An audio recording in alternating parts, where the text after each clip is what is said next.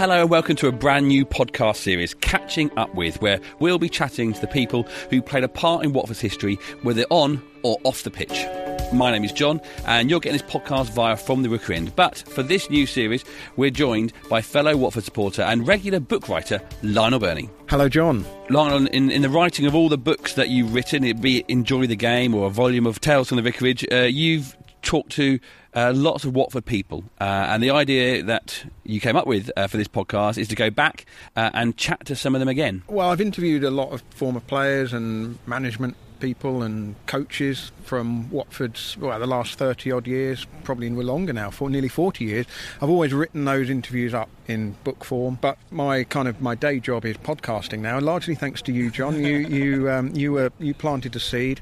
I co-host the cycling podcast for anyone who doesn't know and one of the things that I really enjoyed when I was getting to grips with this as a medium was going and doing long form interviews with people. And not really interviews, conversations. So I think there's a distinction between an interview where you are sort of mining for information that you can then put down in black and white. Uh, you know, and you're you're looking for those neatly rounded quotes where people say everything perfectly, and then you can almost sort of see the full stop at the end. The difference with these kind of interviews, they're, they're more conversations, and, and there is room to kind of deviate off and, and explore some different areas, but the bedrock, the, the sort of the, the anchor is their association with Watford Football Club. So it's not like uh, we're going to find out necessarily what they're up to now, although that might come into it. But it's it's it's a podcast for Watford supporters. So our aim with these podcasts is to come out on a monthly basis, near the beginning of the month. And for the first few episodes, we'll be catching up with former midfielder Andy Hessenthaler, promotion-winning manager Aidy Boothroyd. But we start in this episode with Sir Nigel Gibbs. Lionel, why is starting with Nigel such the perfect beginning for this series? Well, he's Mr. Watford, isn't he? Only one other person has made more appearances in a Watford shirt than Nigel Gibbs, and that's Luther Blissett. Nigel would have smashed that record had he not been injured for the best part of two years, I'm certain. He's kind of the definition of a one club man as well. He played for the club, man and boy. You know, his dad was involved in the club as well. He came into the, the, the, the, fold as a teenager when the club was just completing its journey to the first division at the start of the 80s. And he, he was there for some tremendous highs, but then he also witnessed uh, the sort of the fallow years, and then he witnessed Graham Taylor's return. So, in a, in a period of well, an association that spanned more than 20 years, he saw an awful lot. And he's incredibly popular. I mean, he, if you had to say someone, if you, if you had to trust Watford Football Club with one person, Nigel Gibbs would be pretty close to the top of that list because he has that affection for the club. He has that um, sense of ownership, but not in a proprietorial way, if that makes sense. He he he he knows he played a role in the club, and he knows that no one is bigger than the club. And I think his personality just sums up everything that supporters want from players. And I think that if if I was a professional footballer, I'd want to be like Nigel Gibbs, solid, dependable, never let anyone down, always give my best.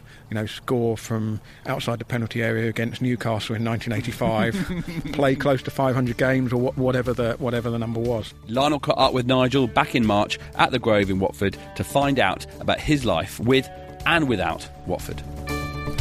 Nigel, lovely to see you. Good morning, how are you? I'm very good, thank you. Um, do you want to take a seat? Please, yes. Can we get you a coffee? Uh, I'd love a coffee, please. Yeah, just a, a cappuccino would be great. All right, we'll get that on order. And um, we're here at the Grove uh, Hotel. Are you a golfer?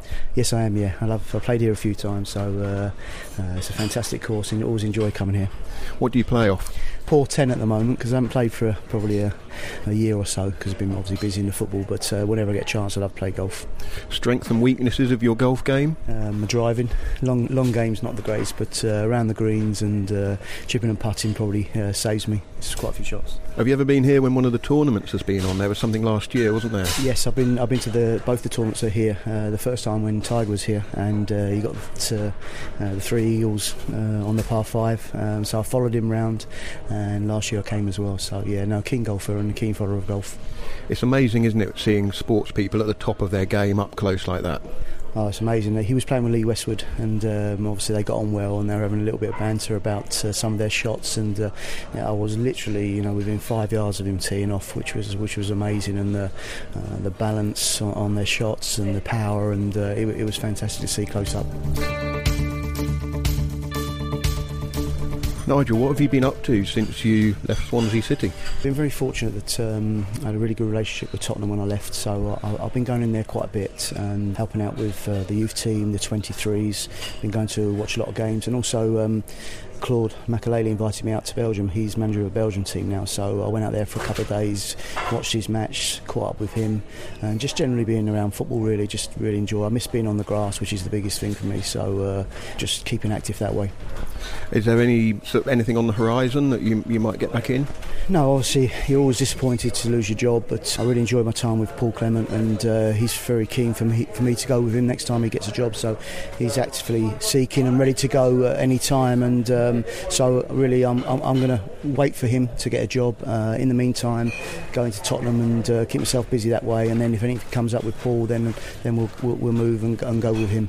Have you seen much of Watford since you um, left Swansea, and, and more broadly, what do you think of the the Pozzo model as as we call it. You know, the, for for somebody who's in managing or coaching, it must be a nightmare because no one gets more than a year. I mean, if you get a year, you've done pretty well.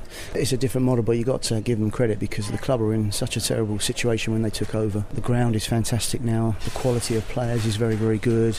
I mean, the, the turnover, as you say, of the coaches is a surprise that they've still been so successful. But you've got to give it to them, the credit to them, because the recruitment has been so good, and that's been the key.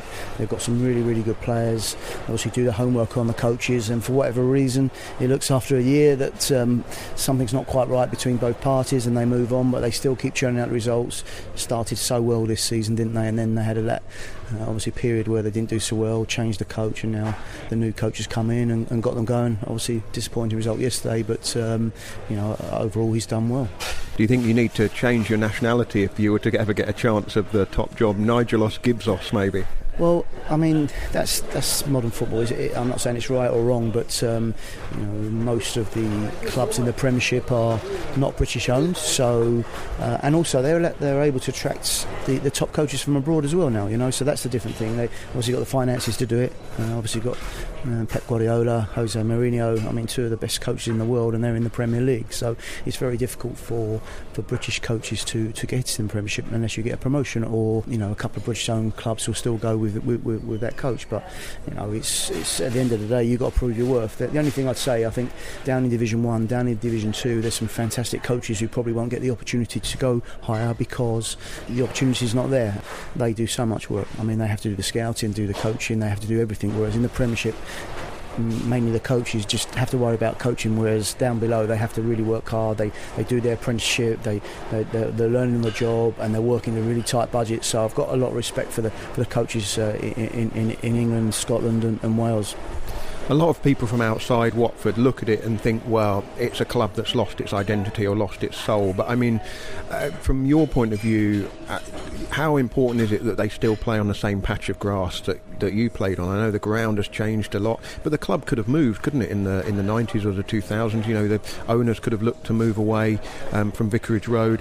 But when you go back, do you do you get a sense of the, of the history that's still around the ground? I mean, obviously the Graham Taylor stand named after Graham, all the pictures up and everything. I mean, surely you can see the links with uh, the success from the past when you visit. Absolutely, I, I, love walking down Occupation Road. I love walking into the ground. It still get that same buzz when Z-Cars comes on. It's still Watford. It's still Watford. I mean, the, the stadium is fantastic now.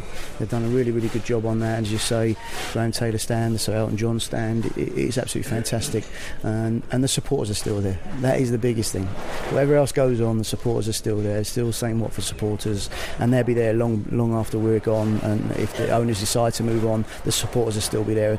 And as you say it, it, stayed in Watford, which is a big thing, a really big thing. Obviously, there was talk at some stage that they, they might have to move, but you know, I for one really like the stadium there, and they're improving it all the time, and uh, I think it's still got that special feel. So you still get a good reception when uh, the supporters see you walking down Occupation Road? Hey Gibbsy, unbelievable. they have been fantastic. I came to the, the Leicester game, and they gave me a great reception on the pitch, and just walking to the games, everyone's talking, and I still live in Watford. Walking around the town, people stop you, so you know I can't thank them enough. They've been so great great to me, and uh, you know I'm one of them. You know, so uh, I've got that affinity with them. Uh, supporter as a boy, ended up playing for them, and, and ended up being on the staff there. And uh, you know, it's nice to go back because I do get such a good welcome.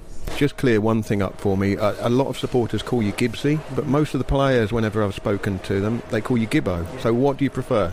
Um, it's funny because when I first joined Watford, it was Gibbsy, and then uh, as it went on, and I went to on the coaching side it was Gibbo, and then when I went up, and as soon as I left Watford, it was Gibbo. So that's sort of so I don't mind. I don't mind. I mean, uh, Gibbsy was my original, but I would, I'd say a lot more people call me Gibbo now.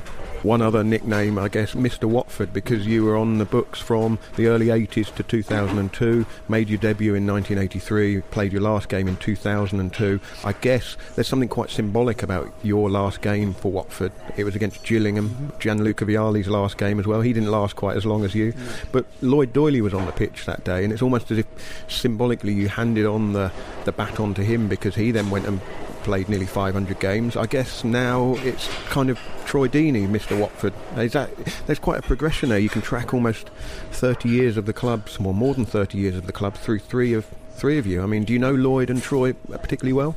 I know Lloyd uh, very well. Obviously, he um, played in that game, but also then I became the reserve coach, and uh, you know, I coached Lloyd while I was doing the reserves, and then helping Ray as uh, assistant to the first teams. And I saw Lloyd in the week. He's uh, his daughter goes to the same school in Ascot Wood with my, my, my nephew, so we have a little chat in the playground and catch up. But uh, yeah, I know Lloyd really well. I mean, um, fantastic servant for Watford, and, and a player, another great example for any any young player that uh, works as hard as they did to get the best out of their career. I mean, Lloyd to work really, really hard, and what a fantastic career he had. And again, you know, similar similar type to himself, really hard working, gave 100%, gave everything for the cause, and uh, he had a fantastic career at Watford. Obviously, he's playing at Hemel now, ticking over, and still wants to get back in. He's uh, a fantastic servant for Watford, as I said, and, and Troy. I know Troy a little bit. Fantastic for Watford. His performances in the Championship, and I think with the change of coaches, quite often he, he pulled everyone together.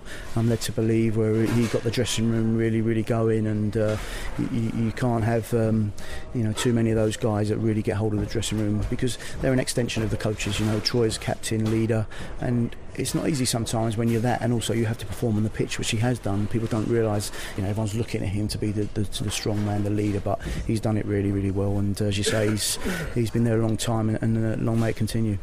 You say there you and Lloyd had to work at your game. Are you basically saying we perhaps weren't the most talented, but but you could apply yourself and make a career? Absolutely, I, I, I, had to work at everything every day. The biggest thing for me, I, I never wanted anyone to say, "Oh, you didn't try," you know, you know, you, you, didn't work hard enough. That was the big. But you know, if I, if I gave a stray pass, then hold my hands up because the.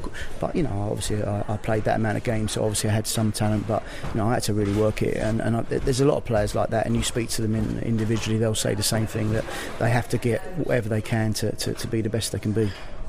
So talent alone doesn't get you a career in football. Have you seen a lot of, uh, you know, some really talented players, young players who you think, well, they've got a lot, but they're just not going to make it in the game. Perhaps mentally, they're not quite um, attuned to the, the demands of it, and and also, I guess, bouncing back from from the the bad moments, not just in a game, but poor runs of form, that kind of thing. The mental strength is so important.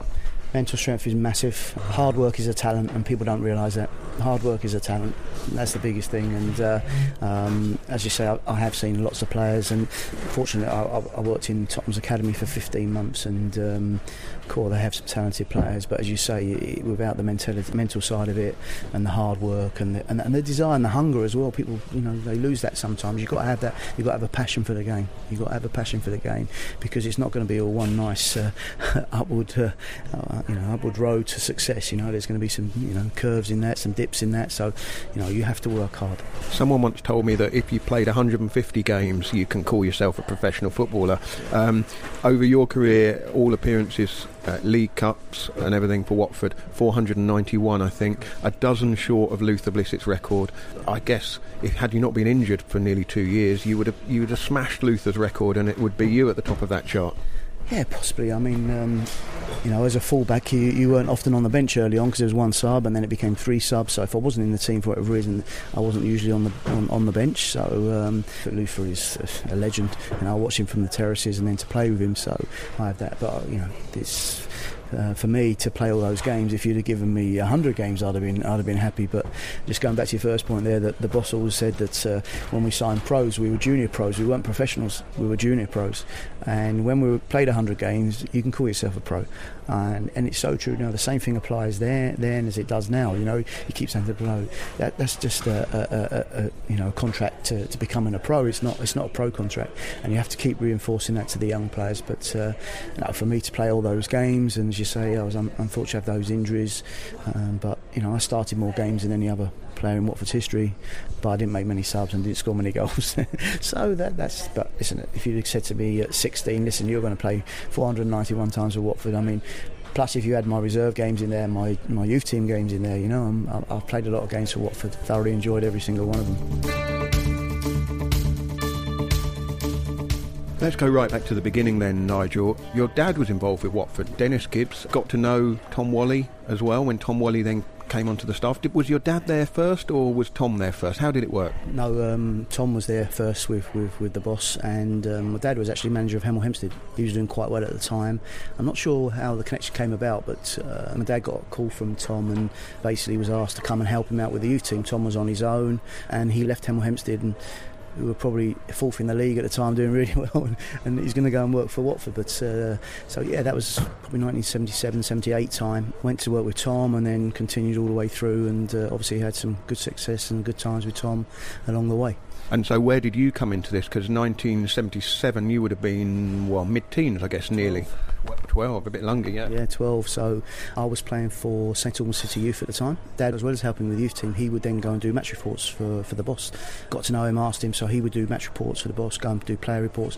For me, it was great because I was going to watch football. I was in the car with him playing, set, and as much as I could go with him. Also playing for St Albans City Youth. Uh, obviously, Tom and my dad got to know each other well. Um, my dad said to Tom, "Look, my boy's playing. Going to go and watch him." He came along and liked what he saw, and he said, "Well, we'll get him in." So it was like Tom. Okay, so from from the age of twelve, I, I came in and trained on a Monday and a Thursday, and if there were games on a Sunday, uh, uh, played the games, and that so it was probably 12, 13 years of age, I, I, started training at Watford. Just to clarify, it's obvious, but the boss is Graham Taylor. In, in, your mind, is there still only one boss? Absolutely, absolutely. I find it really difficult. Even later on, I, I used to speak to him, you know, quite regularly at times, and I'm still calling him boss. And he did actually say to me once, "You can call me Grandpa." I didn't feel comfortable. It was, it was, amazing, really. But yeah, he's the boss. Um, obviously, I've worked for other people that I call the boss, but uh, for me, he, he, he's the boss. And um, what about Tom Walley? Fearsome character. I mean, um, I, you know, I've only met him two or three times, but just the voice puts the fear of God into you. Really, the the North Wales uh, Sergeant Majorish voice. Because your dad was also involved, did you, did you get an easier ride from Tom Walley?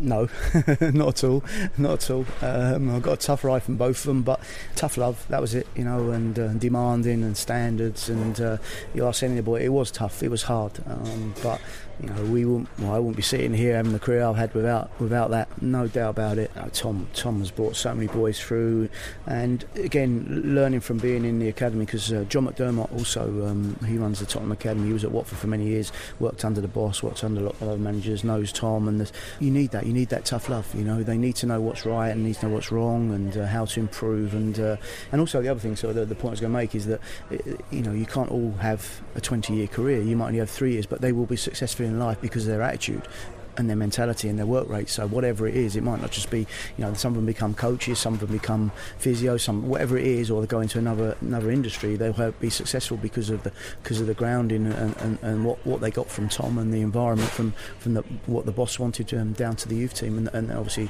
then into the professional side a slightly difficult area this because a lot of the stuff in the news about the, you know what went on with coaches and scouts in the 70s 80s and what have you um, I, you know there is a line um, between what is was acceptable then and what's not acceptable wasn't acceptable then isn't acceptable now and would never be acceptable. But I mean Tom Walley you know clip you around the ear or what have you but presumably you know they never there was never anything that sort of strayed off across the line in terms of the bullying of kids or what have you I mean it, it, it was tough but it was fair was it? Tough but fair, and, and never even that came into my mind at all. What people think is tough is, is, is not actually. It's like turning up on time, showing respect, never giving up, know, be ambitious. That that was that's that's tough love. That's being disciplined. That's so uh, none of that ever ever entered. And I was not aware of that until it came out recently. And I was really shocked by it all. And obviously, very sad to read about it. But uh, from from my point of view, uh, no nowhere near any of that. So you felt fortunate, really, that you, you, you were in an environment that was where the kids were safe and every, everything was you know above board. Absolutely, and I think that's the biggest thing you said there about being safe. And uh, um, you know, we, we, we, had a great time. You know, it was tough, but it was it was a great time. And you speak to any of the boys. And I think it was, it was a smaller group as well. Then I mean, when I when I joined Watford, we only had five apprentices. Where now the scholars, are, you know, late twenties, thirty players. So there's a lot a lot more players in there. But uh, for me, it was a, a great environment to, to, to be brought up in. And, and, and I think possibly at other clubs they, they wouldn't have had that environment and, and, and we spoke about it before I think probably some players might have made it at Watford if they'd have been there rather than other clubs because of the environment and the demands and, and, and the coaching and the teaching really you know I mean, I've heard the stories, you know, running running from Stanmore back to Vicarage Road, you know, just on Tom Walley's whim. I mean, you would never think, oh, that's great, I'd love to do that. But it, it, Graham Taylor once made the point to me that being fit is not a punishment absolutely. Being fit is fantastic. you need to be fit to play the game, even more so now. I mean, the uh, the fitness and uh, physicality of the players, the pace of it is phenomenal. Yeah, it really, really is. But that was not so much about the run; it was about the mentality. We spoke about that earlier on. It's about the mentality.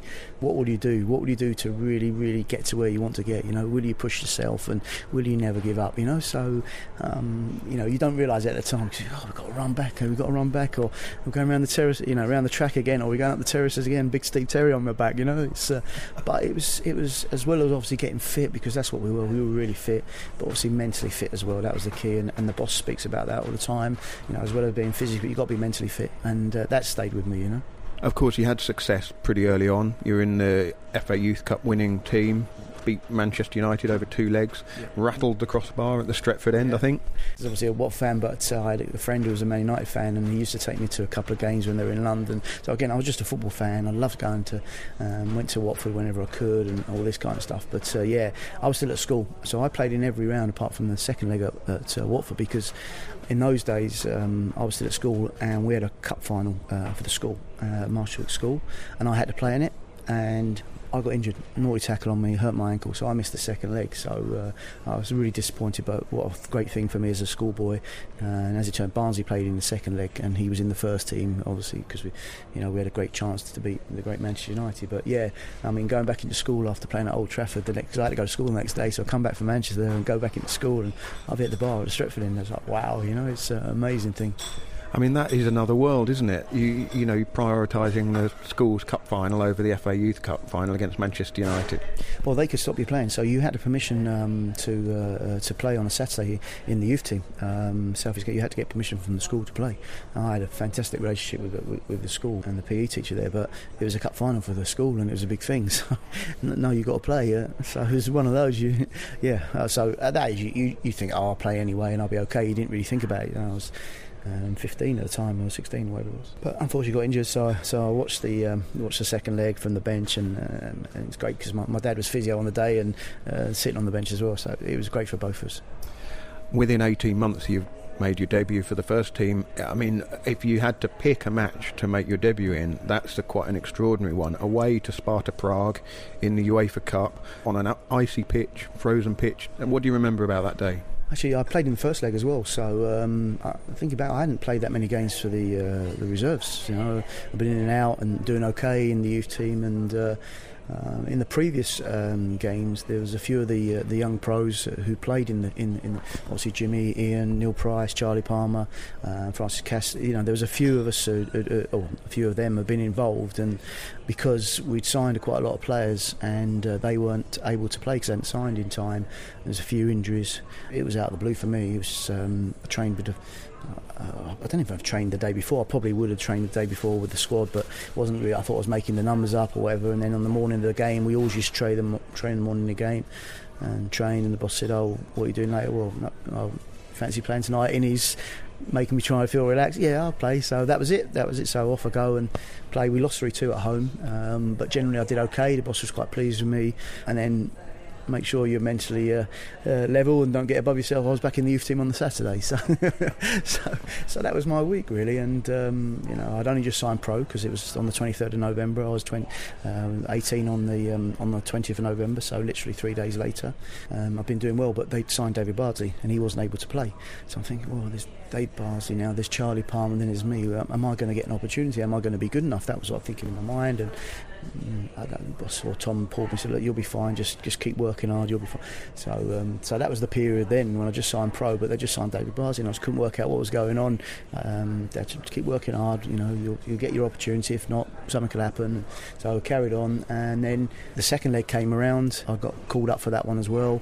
Um, we lost quite convincingly out there, but that was probably the hardest conditions I've I've ever played in. Um, snow, ice, um, footwear was so difficult to decide what to wear, whether it was the old Astra boots, and we, I actually wore studs. They were leather studs with a little bit of nails to try and give you a little bit of grip, but we just couldn't get near them. They were so so much better than us on the night, and we lost 4 1. And uh, great experience for me, know.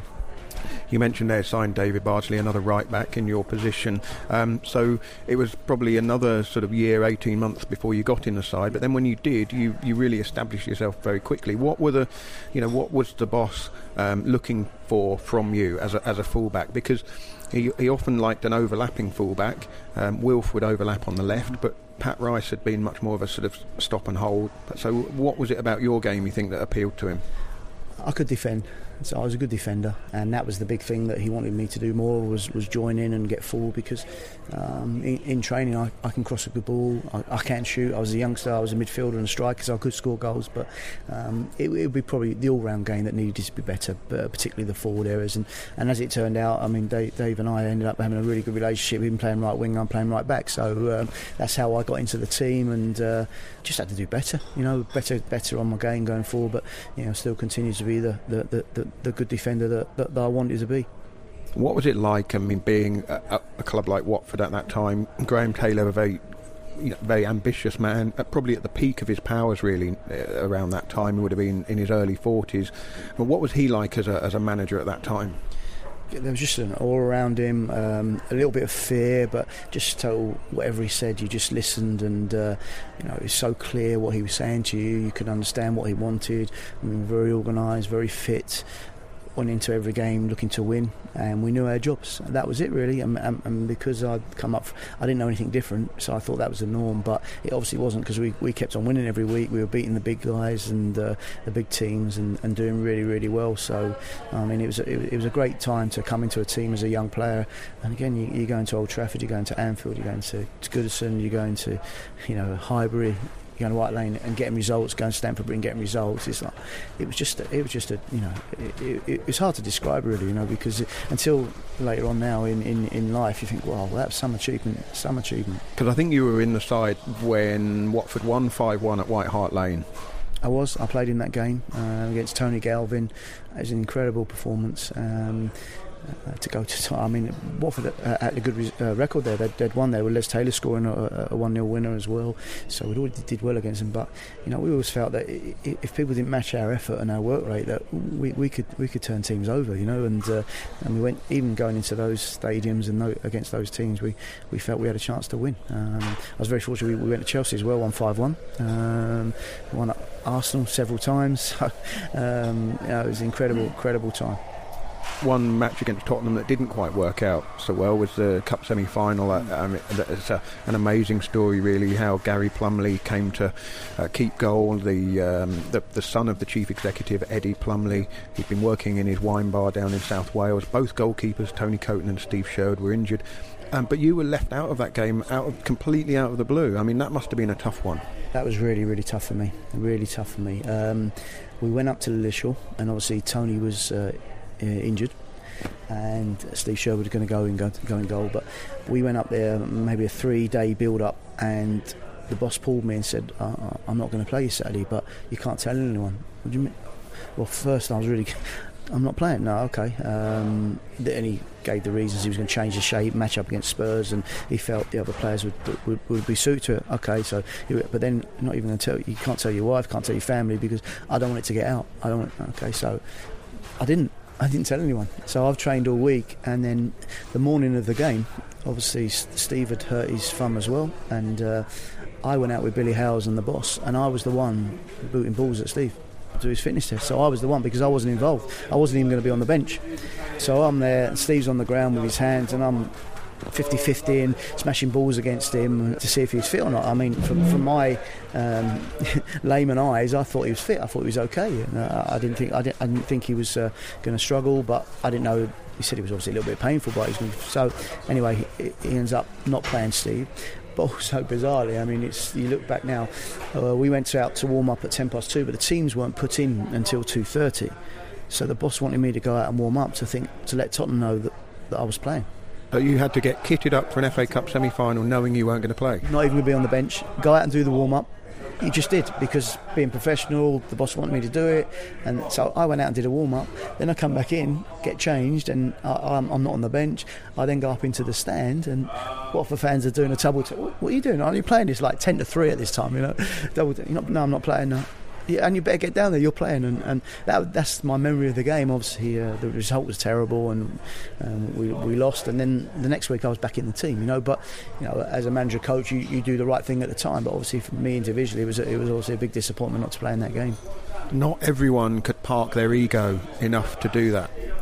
No, um, I'm sure other players would have dealt with it differently, but you know, I, I, I, couldn't deal with it any other way than I did, which is like being totally professional, totally for the team, supporting the manager. Obviously, was, he knew I was really disappointed, and I was really disappointed, not not not to be involved in a semi-final because how many times do you get a chance, and, and I never did, you know. So uh, obviously, really disappointed, but I'm professional, and that, and that was it. That was that was it. And there was no ego. Just get on with it and uh, and and be ready if needed.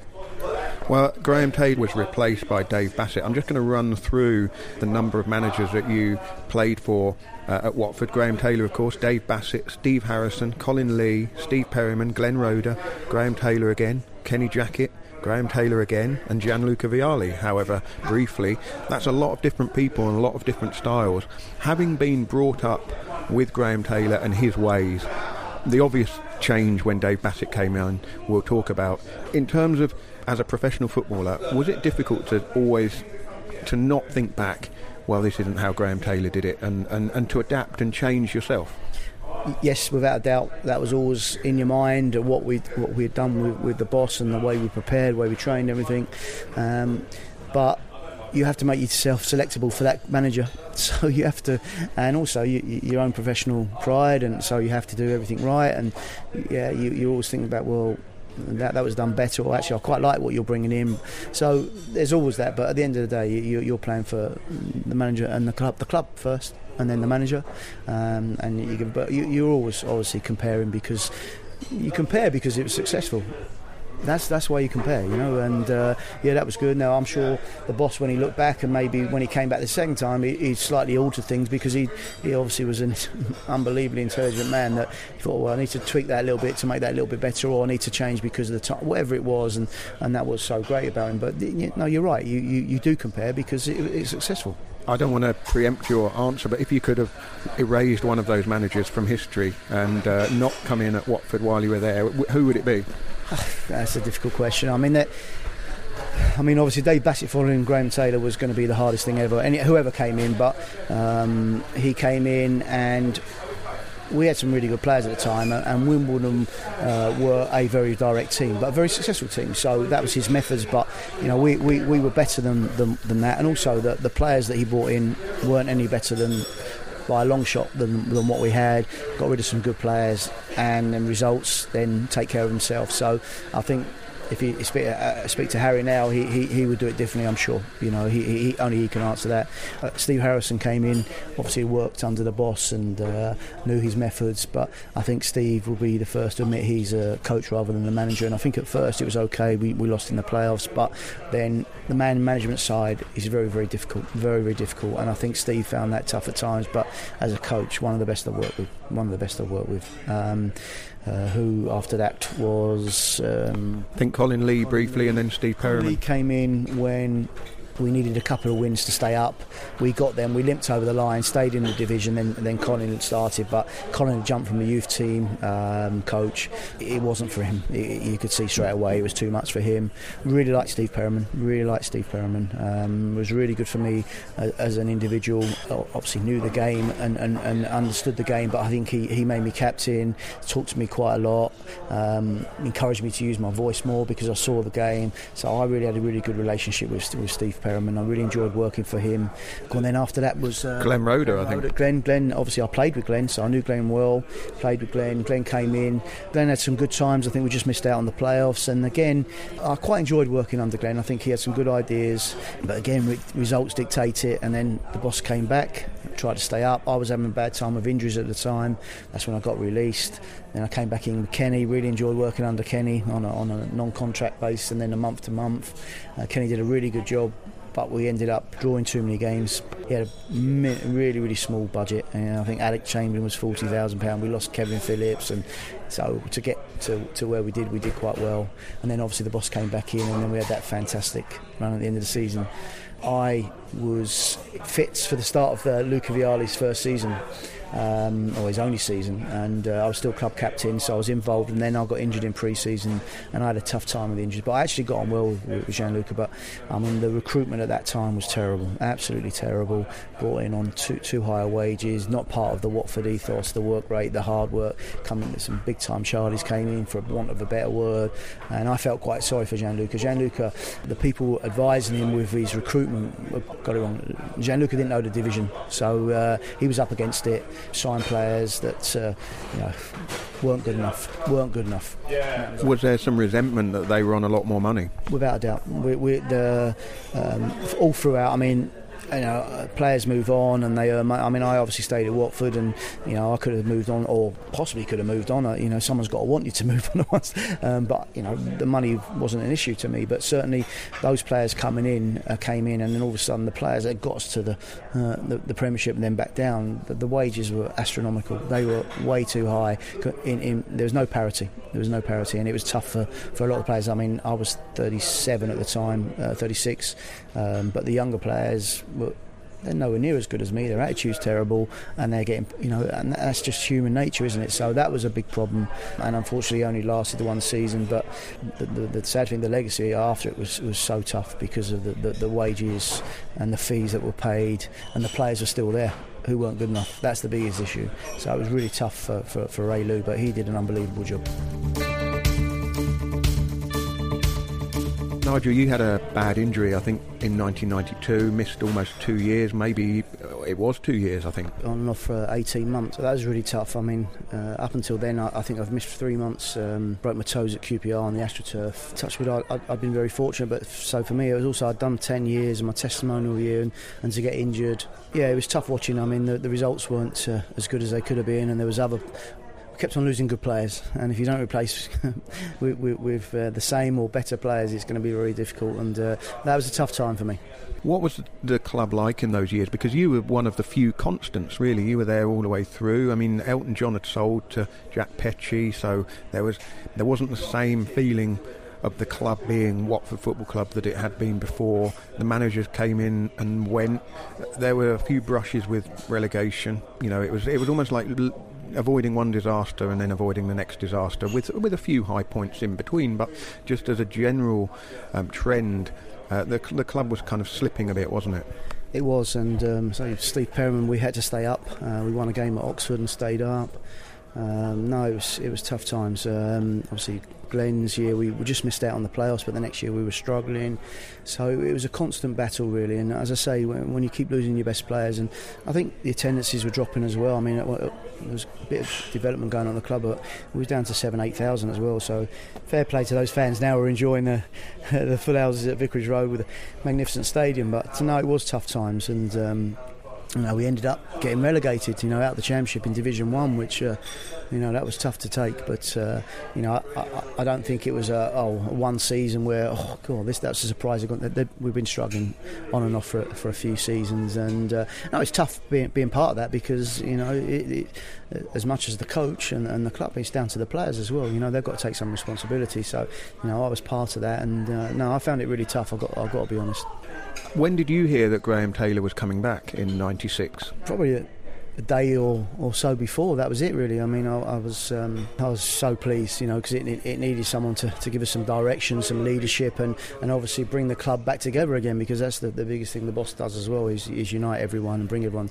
And I, I've never been at a football club where you can't have everyone together um, and, and, everyone pulling in the same direction. And uh, you know that's that's what he does so well, as well as the football side of things, but the, the, the club side of things. And obviously, it gave us a little bit of a chance to stand up, but we ended up going out the championship. And then, you know, Kenny had that one year, and then obviously the boss decided, right, I'm, I'm, I'm ready to go again, and and uh, uh, I'll, I'll, give it another go. But uh, I think just him coming back to the club, you just felt that actually, well, there'll be some good decisions made now. We were going in the right direction. We might not be able to get to it straight away. We, we will we will get going again. We will start to build and, and progress up the leads and get back to where we, where, where we feel we should be. But uh, we had to take a step back to, to come back, uh, take two steps forward. You know. It wasn't really until quite recently when I was working with Graham on his book that I realised just what a low ebb he was at after leaving Wolverhampton. You know, the England everyone thinks the England job was the thing that uh, obviously that was the biggest disappointment of his career, but I think he was even lower after leaving Wolves because he thought well, where do I go from here? When he came back, was he the same man that you'd known um, when he left in 1987? He, he came back and um, I felt those few games at the end of that season when we when we went down, there was no. But obviously underneath and, and, you know he, he had changed. I think he became the general manager the next season, so we didn't really see him on the on the training pitch. But then when he came back and actually took over as manager, he was back on the grass.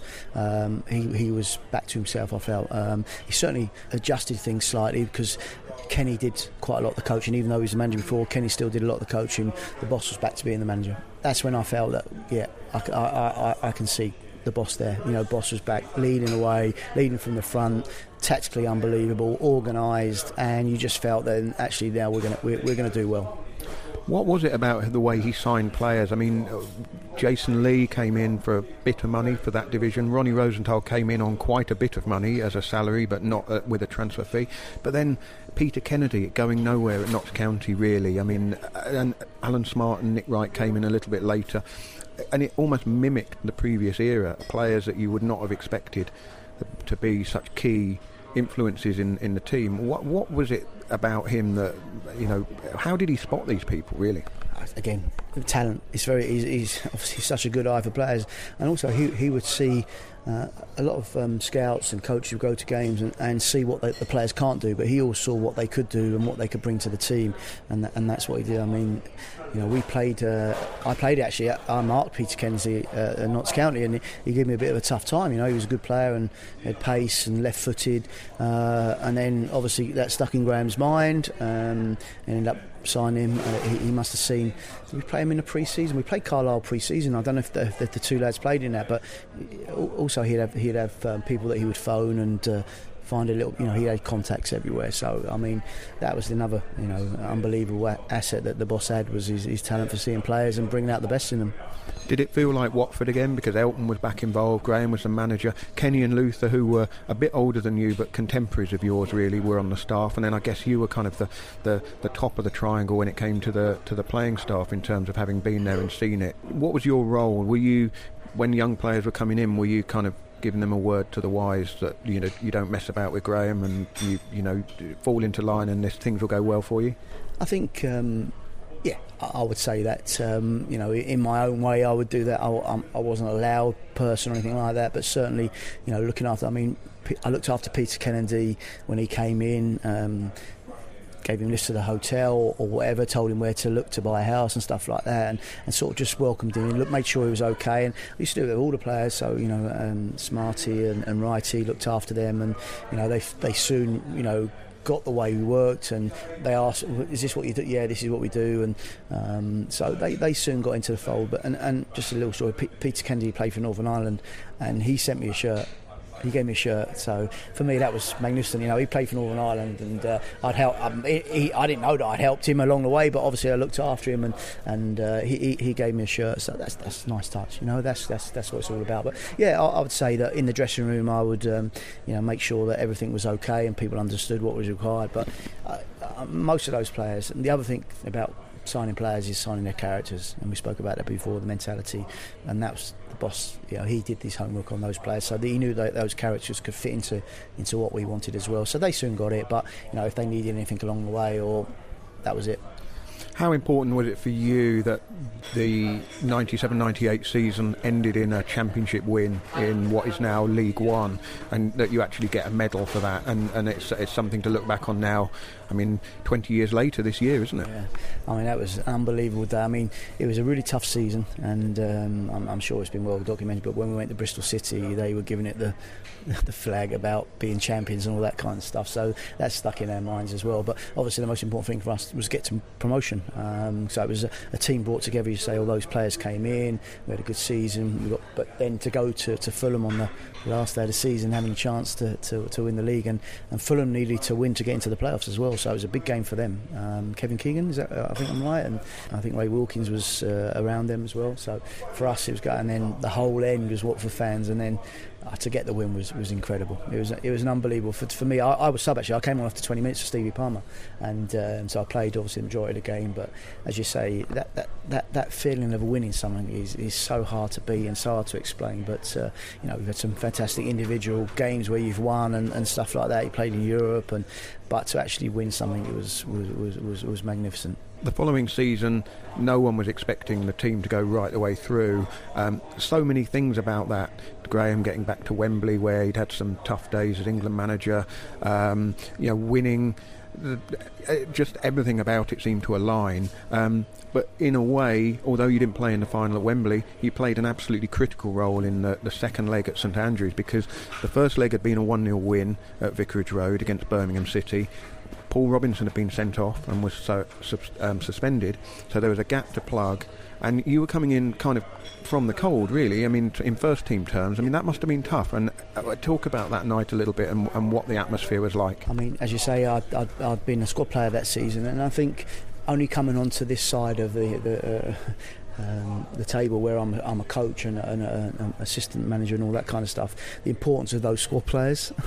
um, I didn't realise it at the time, but probably it got me a, a, contract maybe because I was reliable. I was going to be good around the dressing room, good in training, and if I needed to play, I'd come in. Um, obviously, as a player, you want to play every week. Um, I, I, can't remember how many games I played that season, but I hadn't played for a while. The lads were on an unbelievable run. So I was either on the bench or in the squad, but watching that and and then all of a sudden Robbo gets sent off, and who's going to play left back? So from not only being in the cold and not playing, so coming in at right back would have been hard enough in that kind of game. That, um, but to come in at left back as well, oh dear, you know. But you know, obviously got the nod because boss thought I'd do the job. I, I'd, I played in big games, but you know, so I'd be you know able to cope with it. You'd like to think, but you know, it's, it was one of the best atmospheres I've ever played in. Um, obviously um, terrible start.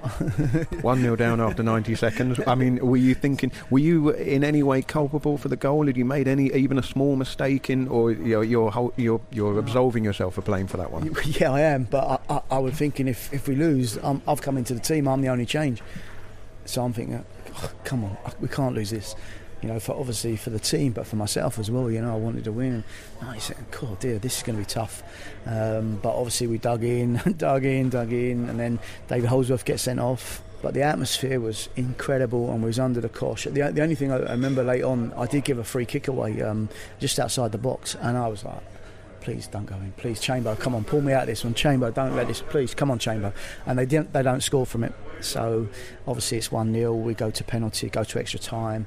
Um, for whatever we, we can't get the goal to, to get the even. We've got the numerical advantage, and then obviously the drama of the penalties was, was something else. Well, you know, what was your sort of attitude during that penalty shootout? Were you confident because I know that they they practiced it. We, we'd, we'd practice it we'd practice it all the time. Uh, so after training, we'd go through the routine from the halfway line but it doesn't it doesn't give you the same uh, uh, as a, as a match day. There's nothing can replicate it, but obviously you have to do that because you know you've got to feel confident. You go up to, to take the penalty.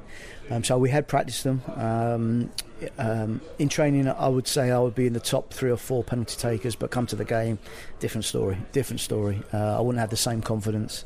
Um, so I was down the pecking order. Um, I'd got through the game. It's one always got a chance to get to Wembley penalties. Who knows what's going to happen? But you know, I, I knew there were some good penalty takers in there, in there who, who could handle it, who'd score penalties in games, and I think the pressure was more on them because they're the home team um, with the fans. I thought the pre- was, if we had a little bit of advantage, it was probably that. But were, obviously, in a penalty shootout, it can go either way. Um, As it went on, were you thinking it, it might be your chance? Yeah, yeah and I was saying, "Come on, Chamber, Chamber, come on." Um, I, I, didn't want to take penalty because my mind was, uh, you know, motion of playing the game, coming in, you know, getting. Uh, if I'd had to take one, I've taken one. I, I took one for England youth. We uh, we won um, a tournament in um, Yugoslavia. We won 11-10, so I was the sixth penalty taker in that. So the five and then the six, and we went through. And actually, Derek Williams, who's the youth team goalkeeping coach, took the 11th penalty and scored, and then saved there. So we won 11-10. So I've been through all that. And, come on, I, I, I, didn't want it to come to me. And Micah Hyde was before me, and Michael was shaking, and I'm, thinking, don't, don't, be, don't let me see that because I'm nervous as well. Luckily, Chambers pulled out the save, and uh, and, we, and we got to Wembley, and it was such a relief. And then to get back into the Premier League, it's probably fair to say the club wasn't quite ready. Um, so much had gone on in the two years. Off the field, Graham had to deal with a lot of things as well. And uh, what are your memories of that Premier League season? I mean, he played in some memorable games. I mean, beating Chelsea 1 0 at Vicarage Road um, was one of them that you played in. I think you played at Highbury and I think Old Trafford as well. Yeah. Um, but what, what were your memories of that Premier League season and the, and the disappointment of it not being successful, I guess? Yeah, the, the, the, overriding thing was a disappointment getting relegated again. But we, we didn't sign enough players, quality players, to come in. Uh, obviously, the, the finances weren't there, but um, we, we we were in so many games. I, I, I, can't remember the figure, but we lost so many games by the odd goal. But you can't be unlucky every time. So we just didn't have enough quality. We had the effort, we had the work rate, we had the passion, but we just didn't have enough quality. Didn't have enough goals, and that was the overriding thing. I mean, for me personally, I, I think I think I racked up 16 appearances, including the sub. So you know, I played a, a, a few games, and from sort of being a squaddy in the championship to then in the Premiership, it, it, certainly changed from when we were there in the first division. It was the Premiership now and uh, the Premier League, and and it, everything. Every game was an event big coverage, TV coverage, media coverage, the quality of the players as well. Um, it's certainly changed, and uh, you know we, we, we, struggled and obviously got relegated, which was which was disappointing. But uh, you know from Division One, Championship, Premiership, we, we, we just didn't have enough quality at the time. Nigel, this is the quick fire round here. I'm sure you've been asked this plenty of times, um, but in your close to 20 years as a Watford player, if you had to pick an 11 from all the players you played with, first of all, what formation are you going for, and, and who's who's in your 11? 4-4-2, definitely. Goalkeeper's Tony Coton. Uh, my left back's Wilf Rostron. Uh, John McClelland. I would have to sneak myself in at right back if I could. If it wasn't me, it would be uh, David Bardsley, um, Kenny Jackett in midfield, um, Barnesy on the left wing, Luther up top, Kelly on the right, and then so my my three positions that are always the debatable ones are the other striker, the other midfield player, and the other centre half. And I played with some good ones. Um, when, when I thought back over this, uh, there's so many good players to play up alongside Luther. Um, but one of one of the best ones was uh, Kevin Phillips. So he would be always in there. You know, next week it could be it could be someone else, but certainly then uh, midfield. I really liked Andy Hessenthaler. Um, I thought he's he epitomised everything that I liked in a player of Wise. Um, there was Kevin Richardson who went on to, to win a championship with Arsenal, played for Everton. He was a, he was a really really really good player. Uh, centre half. I mean, for for someone, Steve Sims played so many games in the top division with someone who couldn't run supposedly, but talk about reading the game, and, and, and he was incredible. Um, so some really really good players. Um, so I'll probably go for those that that team there. Um, but it, it, it, there's so many so many good players I played with. How do you think the current team compares to those players? Because emotionally, anyone of sort of my age, you know, Luther, John Barnes, Callie, you know, as good as the the current crop are, and arguably probably the current crop are better in a way because football has moved on. Um, the level of competitiveness in the Premier League is probably higher than, than perhaps it was. Even the poor teams are, you know, technically very good, um, you know, very well organised. The game's a lot cagier, a lot tighter. But just how do you think Graham's style of football? Uh, from sort of 82 to 87 would get on now in the Premier League. Do you think they'd still be able to upset the apple cart as they did before? Without a doubt. Um, I look at Burnley, I look at what Sean's doing there, and uh, you know he's played 4-4-2, 4-4-1-1, how we used to play. So it wouldn't have been a problem with, with the boss putting a team together. We, we, we would have been more than capable in, in the league now. John Barnes can play in any time, any level. Without a doubt, the best player I played with. He would have been able. Luther could have played. Kenny Jackett could. You know, those could have played in this this, this football these days. Uh, Cally cross a ball as good as anyone I've still seen at Watford. All through the years I've been going or playing or cut, he, he, he could cross a ball, but you know, as good if not better than any of them. So so John McClelland, he, he could have played. Those players could have fit in now. I agree. I mean, there's some really talented. There's a lot of internationals at Watford now some really, really talented players. Um, so it, it's always hard to compare because times change, but certainly those players would, would adapt to, to, the, to the circumstances or, or to whatever era they're playing in. Um, it's always difficult to compare, but uh, you know I still believe that uh, some of those players I played would, would still do, do, do very well now. I'm just turning to the subject of Graham Taylor. It's a year and a bit since he passed away. I mean, when you think back to how you heard. I mean, it obviously must have been a, a terrible shock for you and everyone who had worked so closely with him. Yeah. No, it was. I was obviously down in Swansea at the time and uh, just just couldn't believe it. Um, I got text messages and. Uh, it's still hard to take in now. Really, I'm just sitting here with a book in front of me, talking to you about the.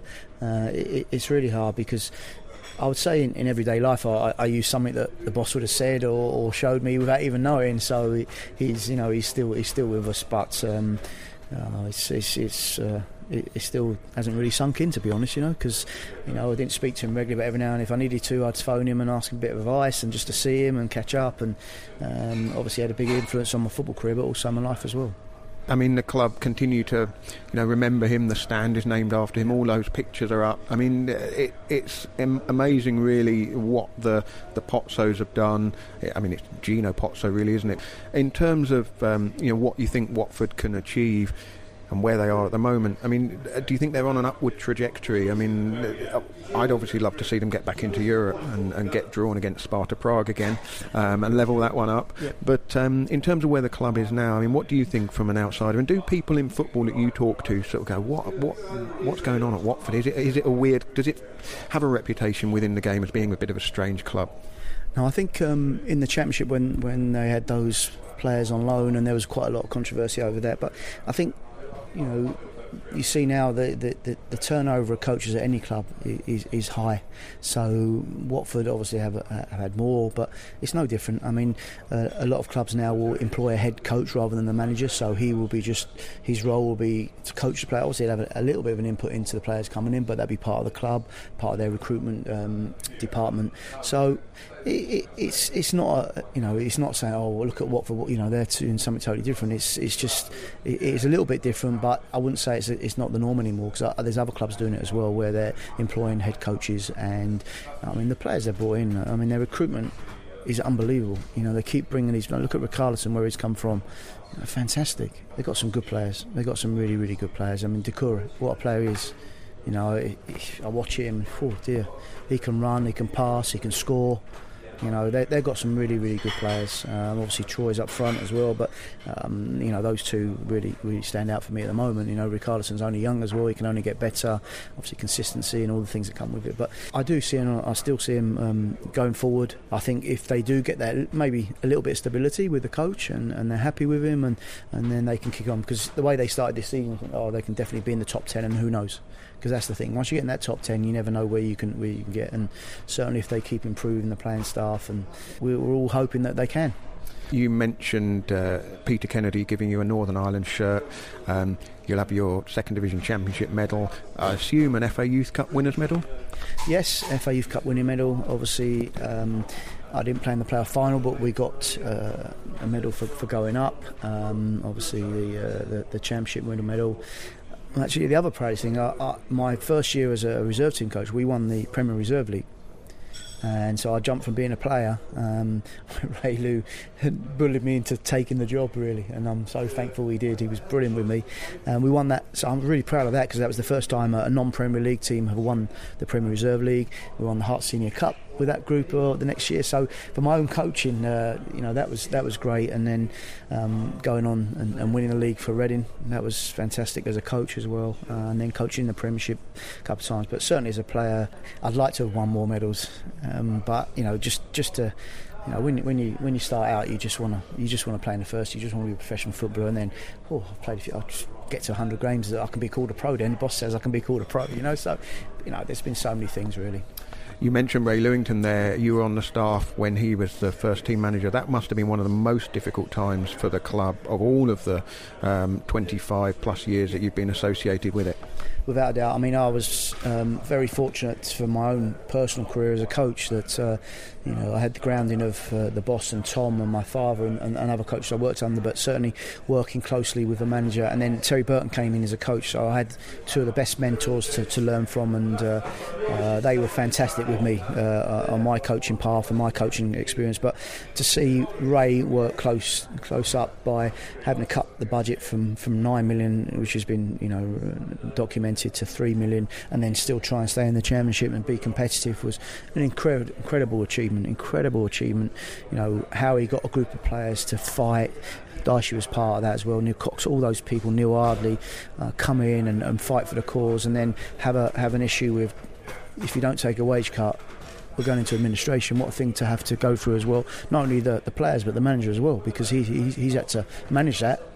You know, um, and then you know just had a couple of really good cup runs in that the semi-final and it was incredible to, to and, and how he remained so calm and so positive that was the biggest thing. I, I, I mean obviously a fantastic coach you know obviously can manage as well but to stay so calm and focused and, and still keep everyone together was, was incredible. Um, and he did a brilliant job and the way he was sacked at Watford was um, was not great either. They didn't handle that very well at all and for all that he'd done for the club because obviously the results were going to be difficult because you can't sign your players and you, you're losing your best players again you know hang on a minute and to, to get the the, the, the, money back in that he did, and the players t- took the cut, 12% pay cut, because I, I, was part of the staff did it as well. That there was no guarantee we were going to get that back. That was unheard of, unheard of at the time, and you know, it was credit to the players, credit to the management team at the time, and uh, I, I, thought it was really harshly dealt with at, uh, at the end. But Watford fans are not daft and they when he comes back, Ray gets a fantastic uh, uh, welcome because and so he should because he did a brilliant job. I think when I interviewed you for Enjoy the Game coming up to 10 years ago now, you you said that your support was on hold uh, because of the way that uh, Ray Lewington was, um, and you, and yourself, you were you were edged out of the door. Did did that sense of disappointment, bitterness, almost did that linger for quite a long time? And, and when did you turn your your support back on, if you like? Yeah, I, I said probably that my support was suspended because there's right and wrong, and there's good, there's proper ways of doing things, and, and we're grown ups with men. You can do things well. If you don't want someone, just do it right. You know, but that wasn't dealt with very well. I wasn't dealt with very well, um, so I, I, found it tough at the time because you know, I didn't think I'd done anything wrong. I've been there 20, but anyway, that's that's been well documented. So, no, there, there's there's right ways to do it because in football there's change all the time, and sometimes you, face fits or you want to bring your own people in, but that's football. But you can do it in a in in a proper way, as I describe it. And and neither Ray or myself was dealt with, and I, I, I felt really disappointed in the way that uh, both things were, were handled. But you know, that's a long time ago now, and moved on, and he said going back to one of the first things we spoke about was the fans. They're always there. They're the constants. They're always there, and they always will be. So for me, you know, obviously I want to see Watford do well. I'd love to go back there at some stage and be part of the staff. Nearly happened a couple, couple well, three or four years ago, but it wasn't quite right. Um, but obviously, I always look for their results, and whenever I get a chance, go along and watch them.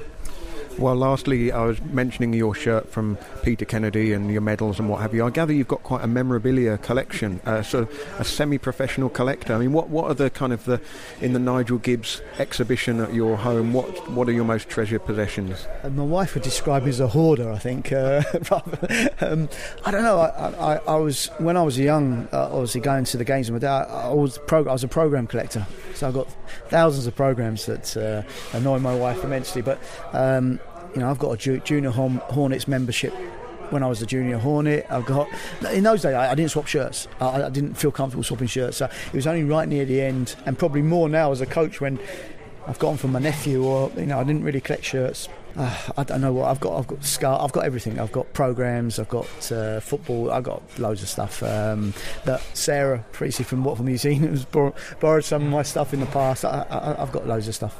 Have you got any of your own shirts You're from Watford? Uh, I've got a, a few. Uh, obviously, my testimonial shirts. Again, we, we weren't allowed to keep them. Um, we had a kit man called Roy Clare, and um, never forget the story. If you, you probably know, Lionel, we didn't wear long sleeves. We weren't allowed to wear long sleeves, and the only one occasionally was John Barnes because he was the best player. Roy, can, he didn't even get the word out. It was a no, um, but in a good way. So, so no, I didn't really keep, keep much, uh, keep many of my shirts. Um, I have got some from your from your time. Uh, have you got a favourite design of a Watford home shirt? I, I like the old Solvite one, the, and I like the white kit as well. There was a, there was a white kit as well. I really liked. Um, I, I, can't remember who did that um, for the away kit, but the Solvite, the one with the with the stripe across yeah, the chest. Yeah, yeah, I mean that was my first, and I, that, that, stays with me. I always like that. Um, the all red kit as well for the second kit. I quite like the all black kit, for the, but that, that, period was quite good. That would have been the Vialli year, yeah, I think. Yeah, I quite like those kits. Uh, they weren't have successful times, but uh, does it matter to the players that you you look kind of good in it? I mean, there's some horrible away ones. There was the burgundy one. There was the one. I think I've got that one still, and there was the blue and check one, which was horrible as well. I think even the, um, Centennial year, the home kit with it, I didn't like that kit either as well. You know, there, there weren't there weren't a great spell there. We had some bad kits, so I think the kits are so different now, aren't they? I mean, the players are so physically in good good shape as well, so it doesn't make much difference. But certainly, uh, I remember when I first started playing, the shorts were so tight and. and then the, and then another time the kit is so big because XL fits all, you know, one size fits all, and uh, so it's changed a lot. But um, I don't know, it's a good question. I'd, I'd, have to think about that a little bit more, which are the kits. But uh, um, you know, long as I was in the team, it's an old. It sounds a bit uh, cliche, but I, I, just wanted to play. You know, I just uh, you know, it's, it's, great when you see the fans coming in the kits as well. You know, it's great. As long as it's not orange and blue. Can't do orange. Can't do orange. Cannot do orange. no, um, it's a shame because my brother-in-law, my my sister is married to to Luton fan, and they're actually good people. they're the only ones. No, um, no, it's um, it's. I, am very much of the friendly rivalry. You know, I, I, you know, I, I, enjoy rivalries. I enjoy derbies. They, they were great, and uh, but there, there is a line again. You know, there is a line, and uh, so we have quite a lot of friendly banter, as you can imagine, uh, especially when Accrington beat them at the weekend. So that was good. Well, before this uh, turns into a Luton Town podcast, I think we should wrap up. Nigel Gibbs, thank you very much. Thank you, Don. Pleasure.